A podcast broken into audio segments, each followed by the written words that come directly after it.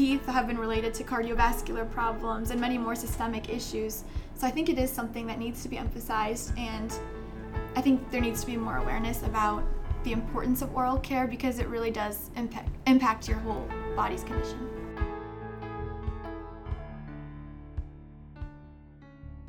Hello, this is the Doctors In podcast, here to talk about health topics by healthcare students and their relevance to young professionals just like us. My name is Ben Martin, and I'm a second year physical therapy student at the University of Iowa. My name's Nathan Seberg, and I'm also a second year physical therapy student at the University of Iowa.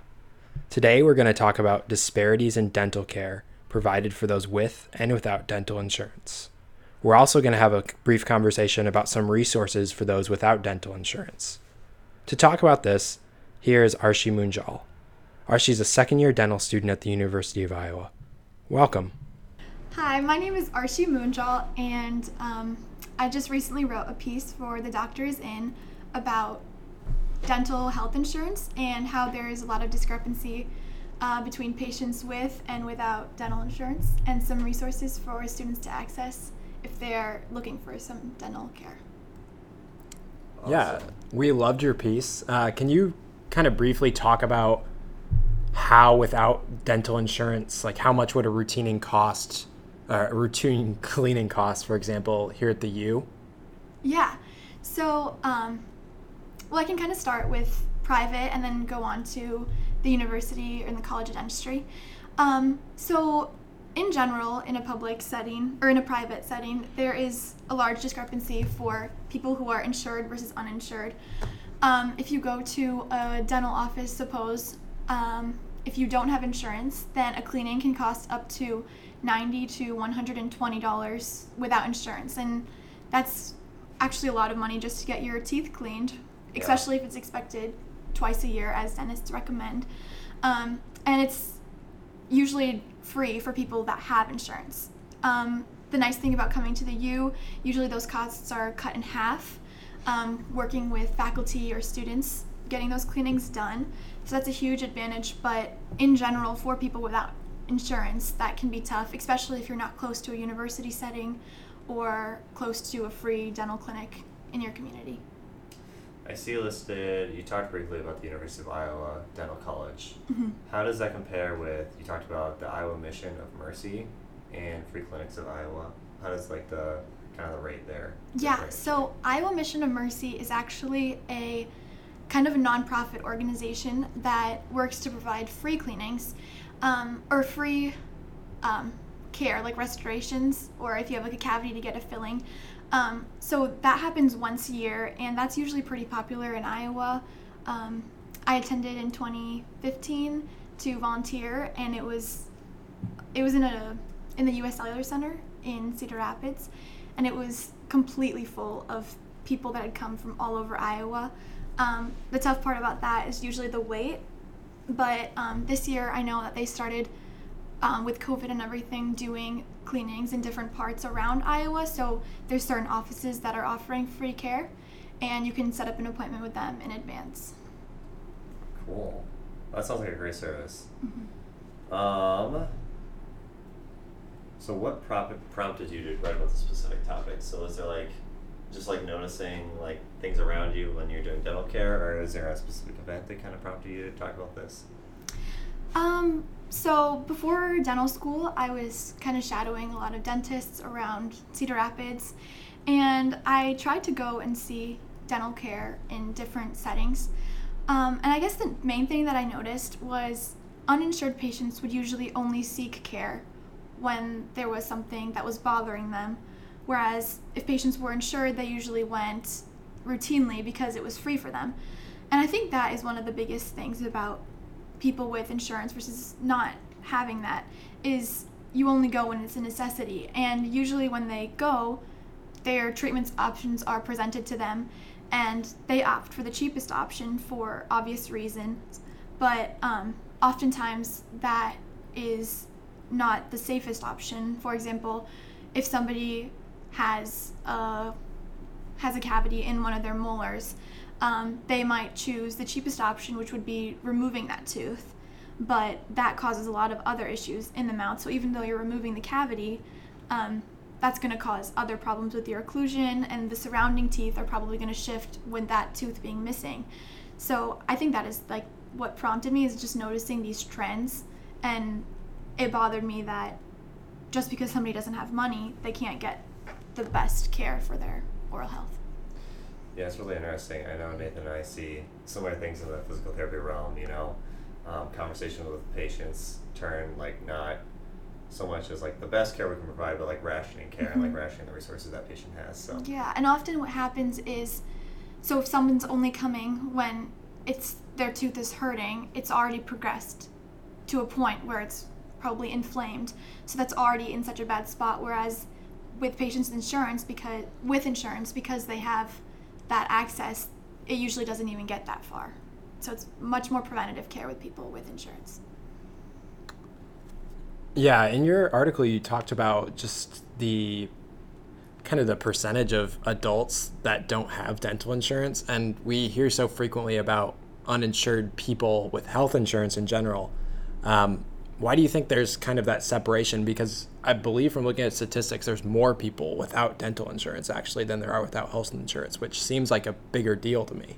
Yeah, um, I'm actually not sure why this discrepancy exists. I think it's because people think that, you know, if you're going to the, I think people value their, like going to their primary care provider or getting medical insurance more because they think that, you know, teeth are replaceable, you can get them fixed. But I think people don't realize how important it is until something happens. Um, but yeah, people go to their doctors every year for checking blood levels or or different like physical just to keep up with that. But it seems like the teeth is something that is usually put on the back burner. Um, but it really is important. The mouth is the area that any like things enter your body um, have been related to cardiovascular problems and many more systemic issues.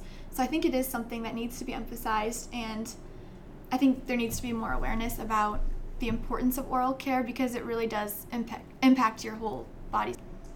And that's actually a really great segue into kind of our next question and people not actually pursuing care. So, what would you say to a student who comes up to you and says, Whenever I go to the dentist, they say my teeth look good.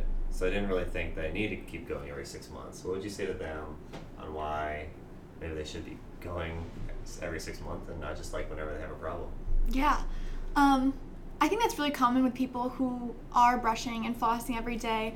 Um, but the truth is, like, even if you are brushing and flossing every day, there is a high chance that you are probably missing the same spot every day or something because you're so in your routine. Um, people who brush and floss are still prone to plaque and tartar accumulation. So when you go every six months, you don't realize it, but when you're getting that check, they are removing some leftover plaque in areas that you might have missed, and that's what's actually preventing you from getting cavities. So, especially if people have like ortho appliances and other things in their mouth that will accumulate plaque. And even if you're going to the orthodontist and like getting your braces changed that those are still areas of um, accumulation of bacteria which even though you're going every six months you're preventing gum disease which can happen very easily if you don't keep up with your dental um, appointments. Uh, other things that people that are checked in these these um, appointments are gingivitis, like I mentioned. Um, also, the fluoride treatments that you get is actually reversing enamel demineralization that happens on a daily basis when you're eating sugar, etc. So that's preventing cavities. Um, also, when you go to an appointment, they're checking for wear and things that you probably wouldn't realize is happening. Like some people grind in their sleep and they don't really realize that until they visit the dentist and you can see the wear on your teeth and to avoid that from getting worse. And those are just a few reasons what happens on those cleanings that I think people don't really realize. And so it's mostly just to prevent things from happening in the future, and that's why that's important. Um, I have a like a tooth orthosis um, in my front teeth, and that's like the thing that dentist says to me like every time is that like mm-hmm. I always have plaque buildup around that, no matter how much I like floss around it and brush it, even though I'm not super consistent. But mm-hmm. I pay extra attention to that, and I still get plaque. So I think a lot of students yeah. Probably have similar things that are important that I follow up with. Yeah, oral cancer is another one that you know you would never mm-hmm. know a cancerous lesion in your mouth or your lymph nodes, but dentists Yeah. check that. I never even know what that looks like. So we just kind of want to get a future dentist perspective on the importance of using a toothpick versus like floss, and then how does gum affect our overall mouth health? Yeah, the follow up. um, yeah, like I remember my orthodontist used to tell me like, "Do you ever watch Kirk Ferentz in the game?" I was like, "Yeah," and he's like, "He's always chewing gum."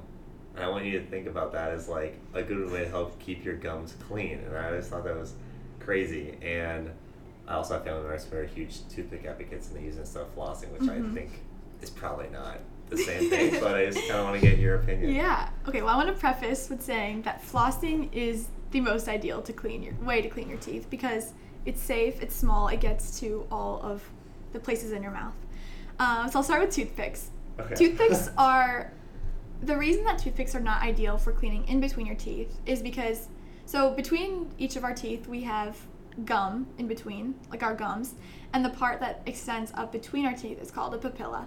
So when you're sticking a toothpick, so think about the end of a toothpick versus a piece of floss. Like the floss is so much thinner. When you take a toothpick and you're sticking it in between your teeth, you're actually damaging that papilla because of how rough it is and the size of it. It would damage the area between your teeth. So that's why flossing is more ideal than a toothpick because just because of the sheer size of it. Um, to chewing gum. So chewing gum is good if you're using sugar-free gum. Uh, but what chewing gum does is it increases the saliva production, and the more saliva you had, the more basically like fluid is running through your mouth, and that's clearing out your teeth, whether you realize that or not. So that's why chewing gum can be good, uh, just to clear out things from lunch, things from snacks. Um, but sugar, gum with sugar is not good for your teeth because you're actually just exposing it to more bacteria and then or the bacteria feeds on the sugar from the gum so that's going to increase your chances of getting cavities. Um, but gum can be a problem for people that have maybe tmj issues because it can activate those extensively and it can make your jaw hurt basically if you have tmj issues. But it's good for the average person just to clear out your mouth and Everything you've shared with us, what is one take home message that you would have for students that read that and are now listening to you live? Yeah. Um, I guess the take home would be you know, oral care is self care. It is extremely important to make time for your oral health, just like it's important to make time for your mental health or physical health. Um, it should be a place. Should you should you need to find a place for that in your life. And if that's a challenge, there are so many resources out there for you to help financially, or if you just don't know where to begin, the dental school is a great place to start, especially if you're in the Iowa City community. Um, there are people there that are looking to help you. There are social workers there that want to find ways for you to get access to oral care, and that includes finding a ride for you, finding a time that works for you. Um, so I guess my take home is just you have to do it, so you have to find a way to do it, and there are options out there when you start looking. The ones I listed in my article are just a few of the ways that you can find cheaper care to oral health. Um, but it's important to stay on top of it because you only get one set of permanent teeth in your life, and the better you take care of them early on, the better it will be for your future. Awesome, thank you. Before we go, we have one more question for you. Um, this is a new question that we're asking all of our guests just to get one last take. Uh, the question is Who would win in a fight 250 angry chickens or a polar bear? Hmm. 250? Honestly, just by, by sheer numbers, I would say the chickens because I feel like they'd be really annoying. Just by looking at your overall height, I would say you were going to go with the chickens. So, I am 5'2. This is true. Small but mighty chickens. well, perfect. Thank you for joining us as our first guest on the podcast and um, the first article, the second article of the year. Yeah, thanks so much for joining us. Thank and you. Uh, be sure to check out our Doctors In um, page, which has the links to all those resources that Arshi talked about today. And you can check them out. Thank you. Um, I just also want to say um, there probably won't be polar bears left if we don't take care of our environment. So Absolutely. let's do that. true. Climate change is real.